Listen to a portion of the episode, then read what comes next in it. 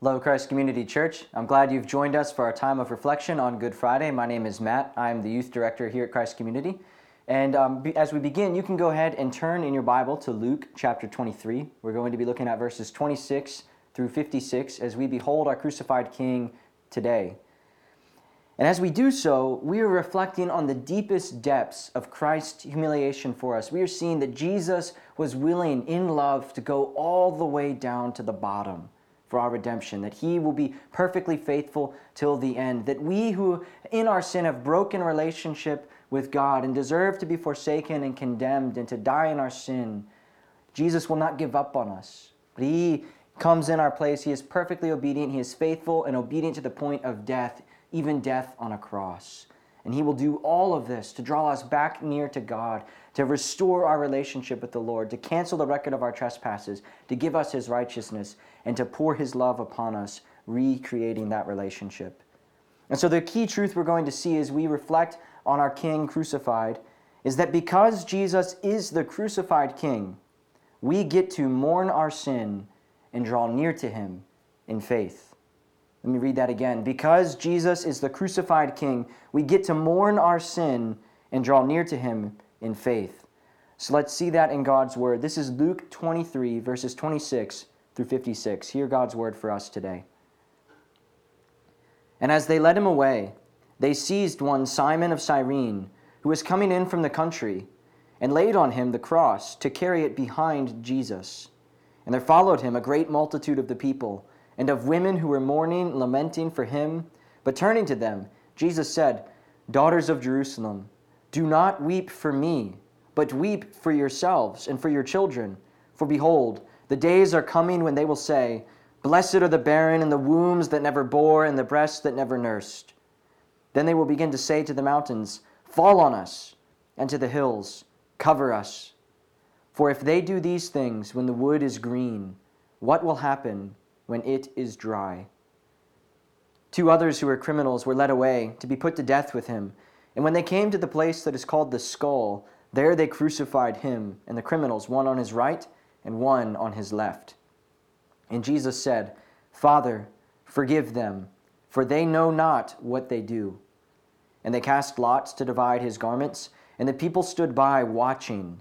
But the rulers scoffed at him, saying, "He saved others. Let him save himself if he is the Christ of God, his chosen one."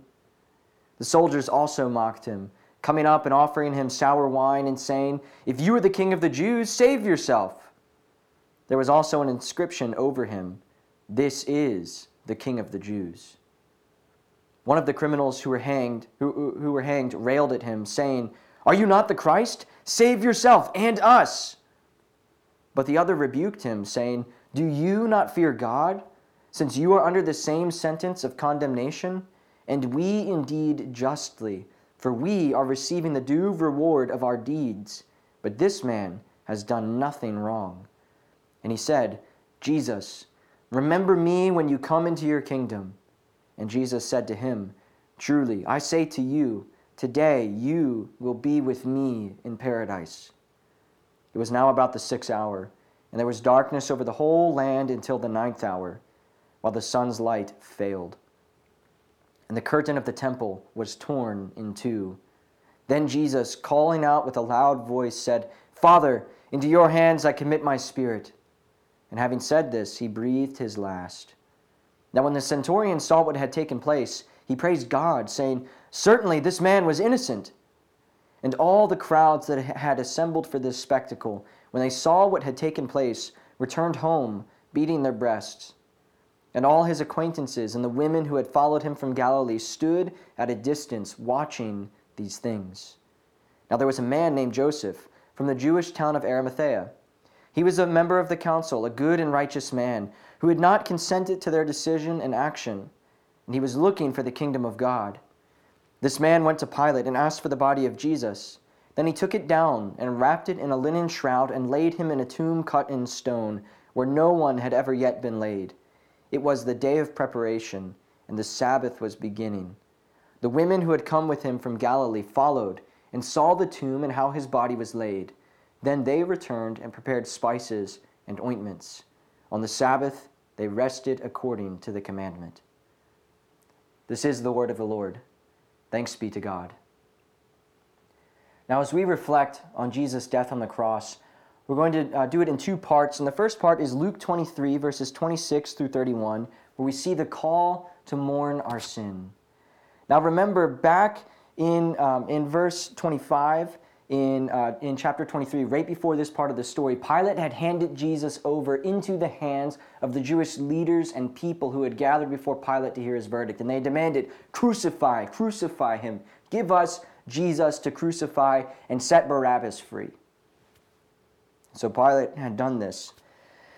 And so they lead him away, and along the way, as they're marching their way over to the place called the Skull, where they will crucify Jesus, two things happen. The first thing that happens is they compel one Simon of Cyrene to carry Jesus' cross. Now, Cyrene was a, a town in the Roman Empire in northern Africa, located in present-day Libya. Simon was most likely a Jew of the diaspora. The diaspora Jews were the Jews who were no longer in the land of Israel, but had been scattered throughout the various empires over time. And Simon was most likely in Jerusalem to celebrate Passover.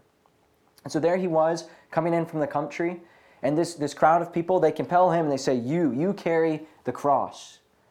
And they made him carry Jesus' cross because Jesus had been beaten and flogged. He would have been stumbling and staggering along, and the people who are going to crucify him, they want to make sure he dies good and proper up on the cross as an example of what they think about him. They don't want him to die under the weight of the cross on the way there. And so they put the cross on Simon's shoulder and say, you carry it.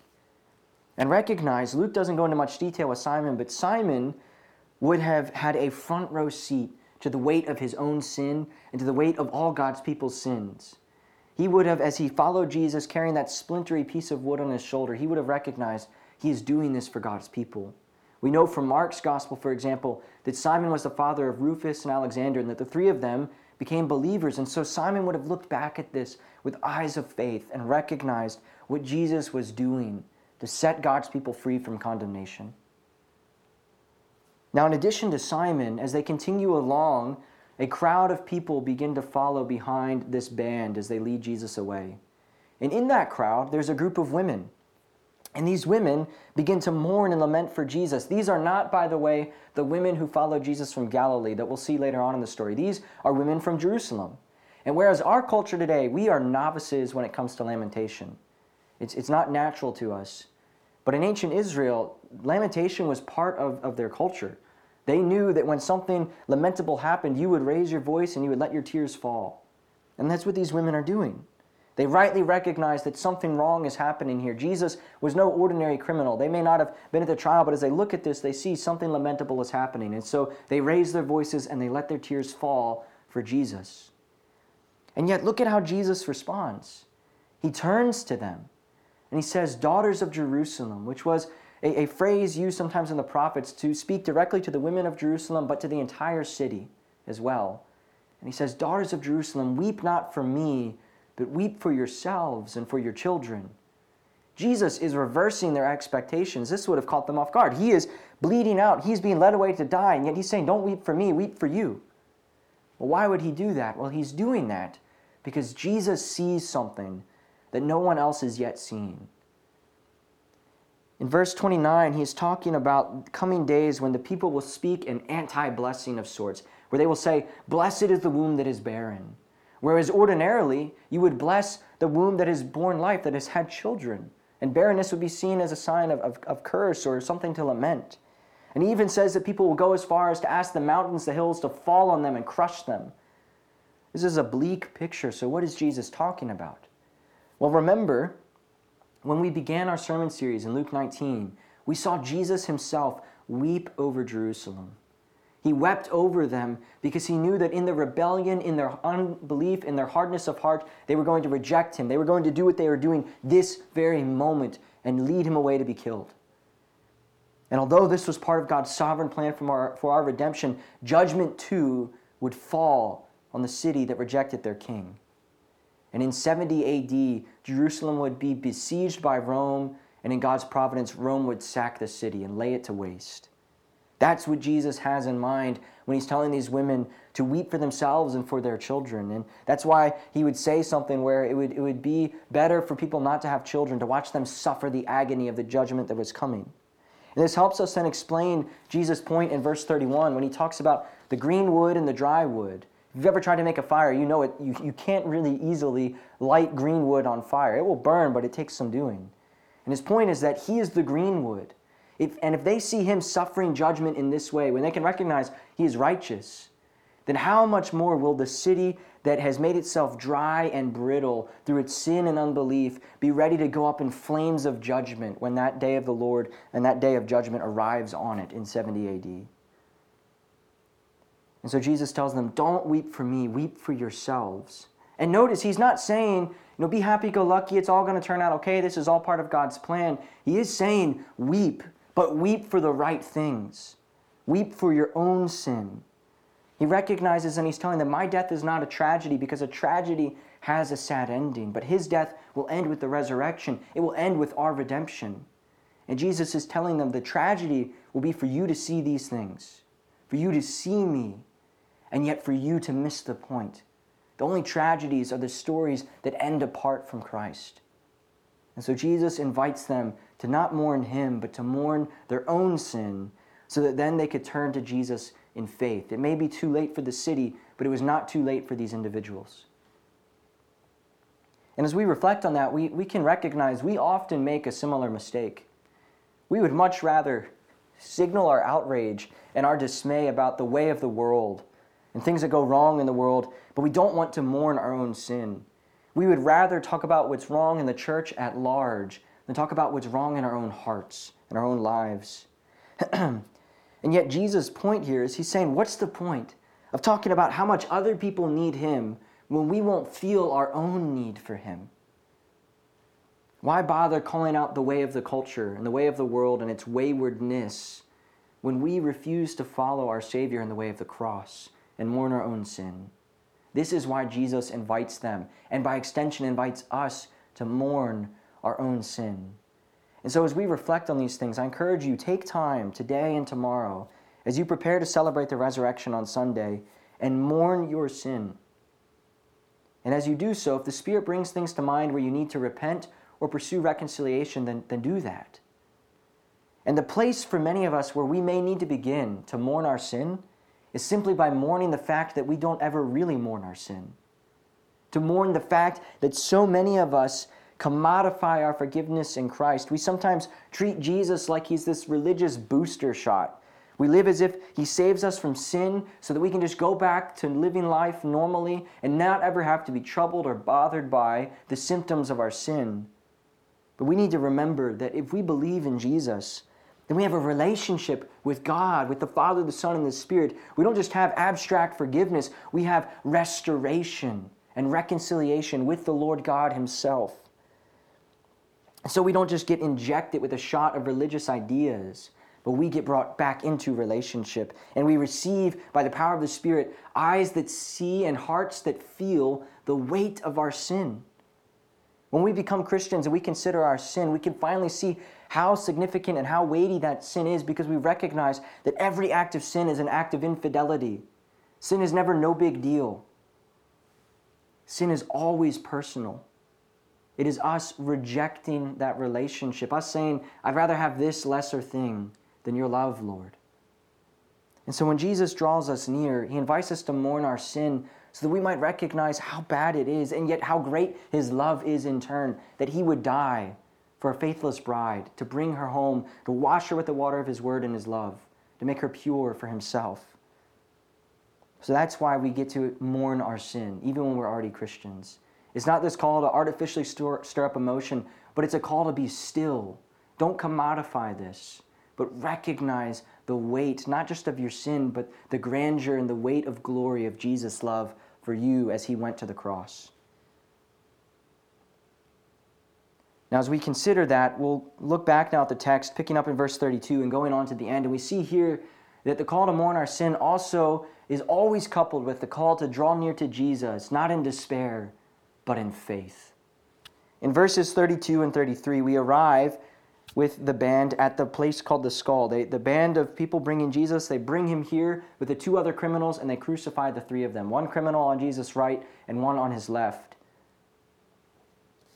And we see here that Isaiah fifty-three twelve is fulfilled, just as Jesus said back in Luke twenty-two, verse thirty-seven, that he would be numbered with the transgressors. We see that happening right here. He is numbered with these two criminals. And yet, as we heard that verse read for us in our Old Testament reading earlier, that verse goes on. Jesus was not only numbered with the transgressors, but then, as we read in Isaiah fifty-three, he makes intercession. And we see him do that when he prays this prayer that sets the stage for everything that happens next. He says, "Father, forgive them," verse thirty-four, "for they know not what they do." This is Jesus' heart in this moment. Even in the agony of his suffering, in the depths of his humiliation, as he is hanging naked, bleeding out on the cross, and straining to breathe beneath the weight of his own body, notice what he focuses on. Not getting through to the end of this suffering, but he focuses on the work that the Father entrusted to his hand. He focuses on our redemption. He focuses on what he will do to restore our relationship to God. And we know that even as he takes on the condemnation we deserve and yet intercedes for sinners like us, we know that this prayer bore fruit. That as he is praying over these soldiers and this, this group of the Jewish people who have rejected him, fruit will be born. Even in this own story, one single soldier turns and praises God. And we know from the book of Acts, another centurion will turn in faith. We know that people from Israel, from Jerusalem, on Pentecost will turn and believe. We know even in Acts chapter six, verse seven, some of the high priests will believe. And so, Jesus' prayer will bear fruit. And as that prayer sets the stage for what comes next, a lot will happen very quickly in Luke's narrative. He's going to mention several people and note the way that they all respond to Jesus up on the cross. And what we want to do is look at the way that Luke structures this. It's very organized, and he's making a point for us. There are two lines of people here. At the head of both lines will be one of the two criminals. And the first line will be all the people who are blinded by their pride and reject Jesus and scoff at him and don't see what's going on. They miss the point. And yet the second line of people will be all those who draw near to the crucified King in faith and receive the work that he is doing on the cross. And so we want to look at these two lines, and then after we do that, we'll close by beholding our crucified King in the moment of his death. So in verse thirty-five, Luke mentions first the crowd of the people. And they don't officially respond yet. They're just watching what's happening. Luke leaves them there. We'll return to them in a moment, but he contrasts the people with their leaders. The leaders of Israel are the first to respond to Jesus on the cross. And these men, who knew the word of God better than anybody else present there except for Jesus, notice how they respond. They respond with mocking and scoffing. These are the people who should have known best, but they react the worst. Remember that hours before this, as we saw in our sermon this past Sunday, these men heard from Jesus. They looked him in the eye as he told them that they would see him seated at the Father's right hand as the Son of Man. And yet to their eyes, all they see is Jesus bleeding out with two criminals on either side of him. And so they say, yeah, we, we don't see it, Jesus. And so they mock him, and they scoff him, and they taunt him, and they test him, and they say, alrighty then, if you really are the Christ, if you're God's chosen one, come on down from that cross and show us your crown. Save yourself. And then their mocking gives way to other mocking, and after them, the soldiers are the second group of people to mock Jesus. And in their minds, they may not view Jesus as the Christ or the chosen one of God. They're not thinking about it religiously. They just look at him as someone who claimed to be a king. And they think, well, this is a real sorry excuse for a king. In their minds, as Roman soldiers, as agents of the glorious empire, kings are supposed to lead armies. Kings are supposed to win battles. Kings are supposed to, to rule empires. And so when they see this supposed king dying the death of a common criminal, a death that they brought out, they think, this is no king. And so they mock him. They offer him sour wine, which was cheap wine mixed with vinegar that soldiers would often drink. A king would never be caught dead drinking this wine. To put it in perspective, imagine having the C E O of your company over for dinner and you served him or her boxed wine in a plastic cup and you, you filled it up right in front of them. You know, that would be below their dignity and their station. It'd be below the significance of that meal. That's what they're doing by giving Jesus this type of wine. They're mocking him.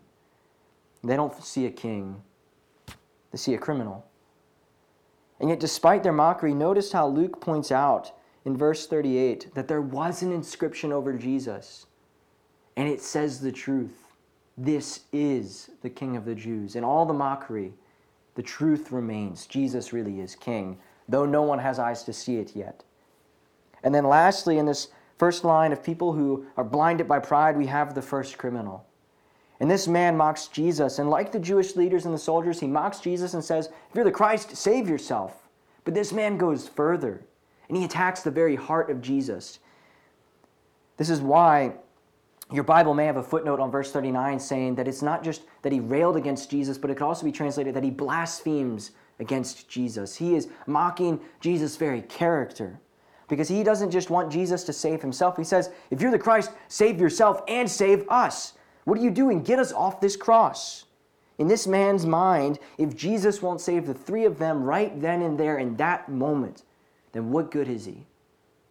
And the man says, no good. He has no use for a suffering Christ. And so notice what has happened thus far in the story. The people who knew the most Scripture, who should have known best, acted the worst, and they acted the worst first. And then you have the soldiers who join in the mockery, and then you have this criminal. You have a sinner who thinks that Jesus is too weak and doesn't care enough to do anything to save sinners. And as you, we also hear here three times, save yourself, save yourself, save yourself. This is an echo from way back earlier in Luke's gospel when Satan tempted Jesus in the wilderness and three times said, take a shortcut, bypass the cross, go directly to the crown.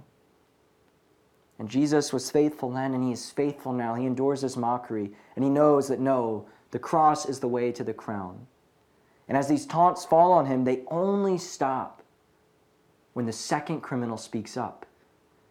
And it turns out then that the man that we would then least expect to get it right in this part of the story gets it right first. The other criminal is the first one in this story to draw near to Jesus in faith. And look at how he does this. Look in verse forty. He turns to the, the first criminal and he rebukes him. He says, don't you fear God? Don't you recognize you and I deserve this condemnation? We are here justly. But this man that you're making fun of and mocking and blaspheming, this man's done nothing wrong. And so he silences the taunts. And then he turns to Jesus and he says, remember me in your kingdom. And recognize the weight of this.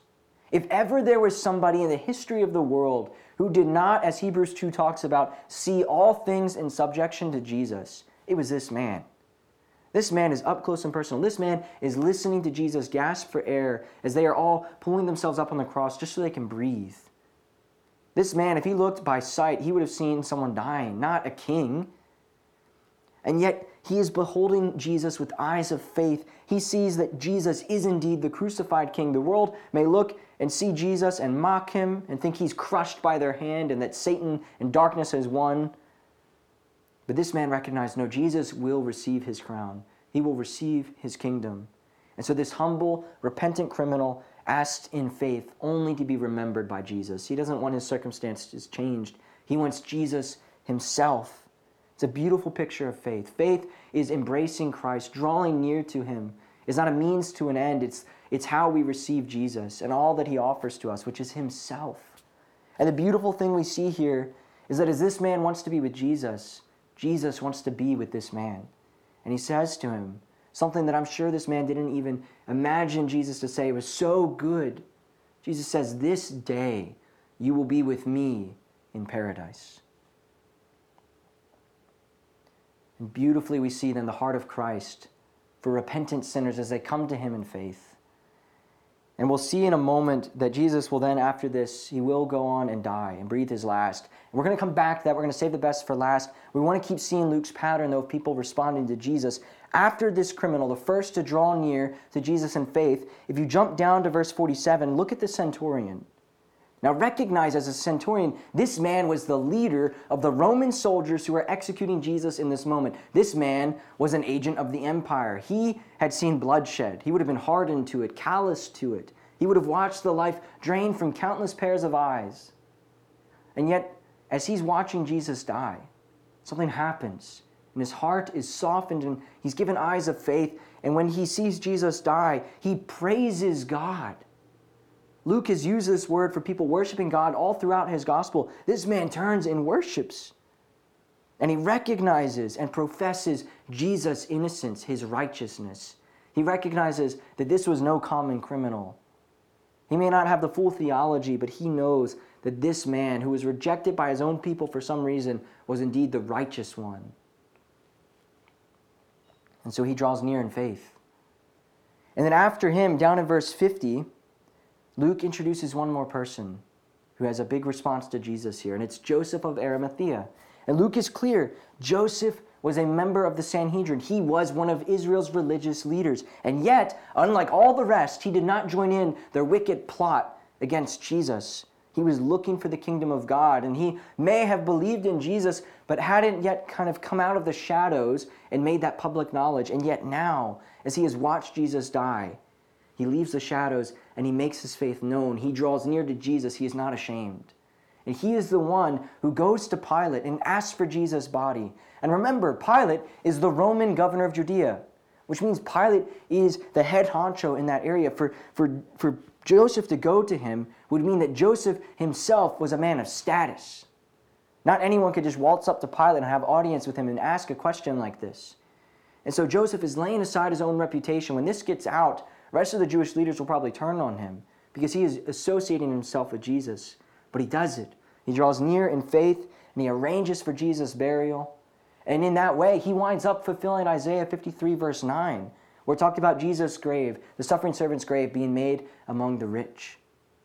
And Joseph would have been a man of wealth and status, and he takes Jesus to a new tomb cut in the rock, and he lays him to rest there. And the fact that it's a new tomb, that no one else was there, was significant, because tombs in that day tended to have multiple people laid to rest in them over time. But this is a new tomb. Jesus is the only one there, which is significant for what will happen in three days. And so notice what happened then. Luke's pattern was you had the leaders of Israel reject and mock Jesus in pride first, then the soldiers mock, then a criminal mocks, and yet then the pattern's inverted. And the first to draw near in faith is a criminal. And then a soldier draws near in faith. And then lastly, a religious leader draws near in faith. Luke's point is, how will we respond to the one we behold up on the cross? And you may have noticed, looking back at verses forty-eight and forty-nine, there were a couple of people we didn't quite touch on yet. First, there's the crowd. Remember, Luke left them there watching everything happen in verse thirty-five. And then we come here and we see they watch the spectacle happen, and they go home mourning, beating their breasts. And the question that Jesus, and the, the invitation that Jesus offered the women extended to them, would they mourn the spectacle? Or would they mourn their own sin and repent and draw near to Jesus in faith? Luke leaves that hanging there for us. But then in verse forty-nine, he talks about the women who had followed Jesus with his acquaintances from Galilee. And these women follow Joseph to the tomb. They know exactly where they will need to go on the day after Sabbath, to go and give Jesus a proper burial treatment. They will prepare their spices and their ointments, and then they rest on the Sabbath. And as they rested, they would have reflected on everything they just saw. And that's an invitation for you and me. As we prepare for the Lord's Day, for Sunday, for Easter, take time and be still and behold the crucified King. And as you think about the two lines of people we saw here, ask yourself and ask the Spirit to show you, are you drawing near to Jesus in faith? And where might pride be blinding you to your need for Jesus? As we saw with the first line of people, it is very easy for pride to creep in and to blind us to the true meaning of what happened on the cross. To make us think, well, if Jesus isn't just going to save me right now in terms of changing my circumstances, then what good is he? And yet we want to be like that repentant criminal. We want to draw near in faith. We want to behold him, and we want to be known by him. And so as we think about that, it is fitting then to close with the best part and to go and behold our King himself in verse forty-four. So let's look back there. You see, Luke notes that from noon, that is the sixth hour until three o'clock, the ninth hour, darkness consumed the sun. Its very light failed. And because of the way the lunar calendar worked with Passover and its timing, this was not a solar eclipse. This was supernatural darkness. Remember that Jesus had told his captors when they came for him in Gethsemane that this was their hour and the power of darkness. And now darkness descends. And at the same time, darkness in the Old Testament, like in this way, is often seen as a sign of God's judgment, condemnation, forsakenness. And that is what is falling upon Jesus on the cross. He's not just dying a physical death, but he is enduring the spiritual agony of condemnation and forsakenness that we deserve because of the way we've rejected the Lord in our sin and broken that relationship. And Jesus now experiences that agony, that suffering, that separation on the cross. And yet Luke is very quick to show us the point. The point is that as the darkness descended, then as Jesus endures that condemnation, what happens is the veil in the temple is torn. This is the veil that separated the Holy of Holies from rest of the temple, where only the high priest, but once a year, after elaborate sacrifices, could go into God's presence. And yet now, because Jesus has taken on the condemnation our sin deserves, he has flung wide open the doors so that all who draw near to him in faith can draw near to the Lord in restored relationship. And it is then when that happens, when his work on the cross is finished, Jesus then prays Psalm thirty-one, verse five, "Father, into your hands I commit my spirit." In faith, he trusts his Father to deliver him through death. He knows he's about to die. He knows he'll be in the grave for three days, but he trusts the Father to, by the power of the Spirit, to raise him again in three days. And so as we look forward to that, let us use this time before we celebrate the resurrection on Sunday, and let us draw near to our God in faith. Let us recognize that our spirits are in the hands of Jesus and that he restores that relationship and makes all things new because of what we have beheld him doing here on the cross as our crucified King. So let us turn to him in prayer, and then we'll close with a few songs. Lord Jesus, we thank you.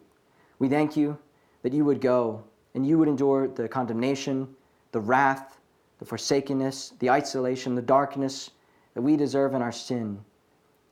Lord, we are so casual. We commodify even your forgiveness, even the work on your cross, we can commodify it and forget that it is to bring us back into relationship that you did all of this. Forgive us, Lord. Help us to mourn our sin. May we not be too quick to really sit and behold and recognize and feel what this means. And help us to draw near to you in faith as we reflect on who you are, Lord Jesus. Holy Spirit, give us eyes to see. And we pray this in Jesus' name. Amen. And as we continue to reflect, would you join us now in two more songs before we close our time together?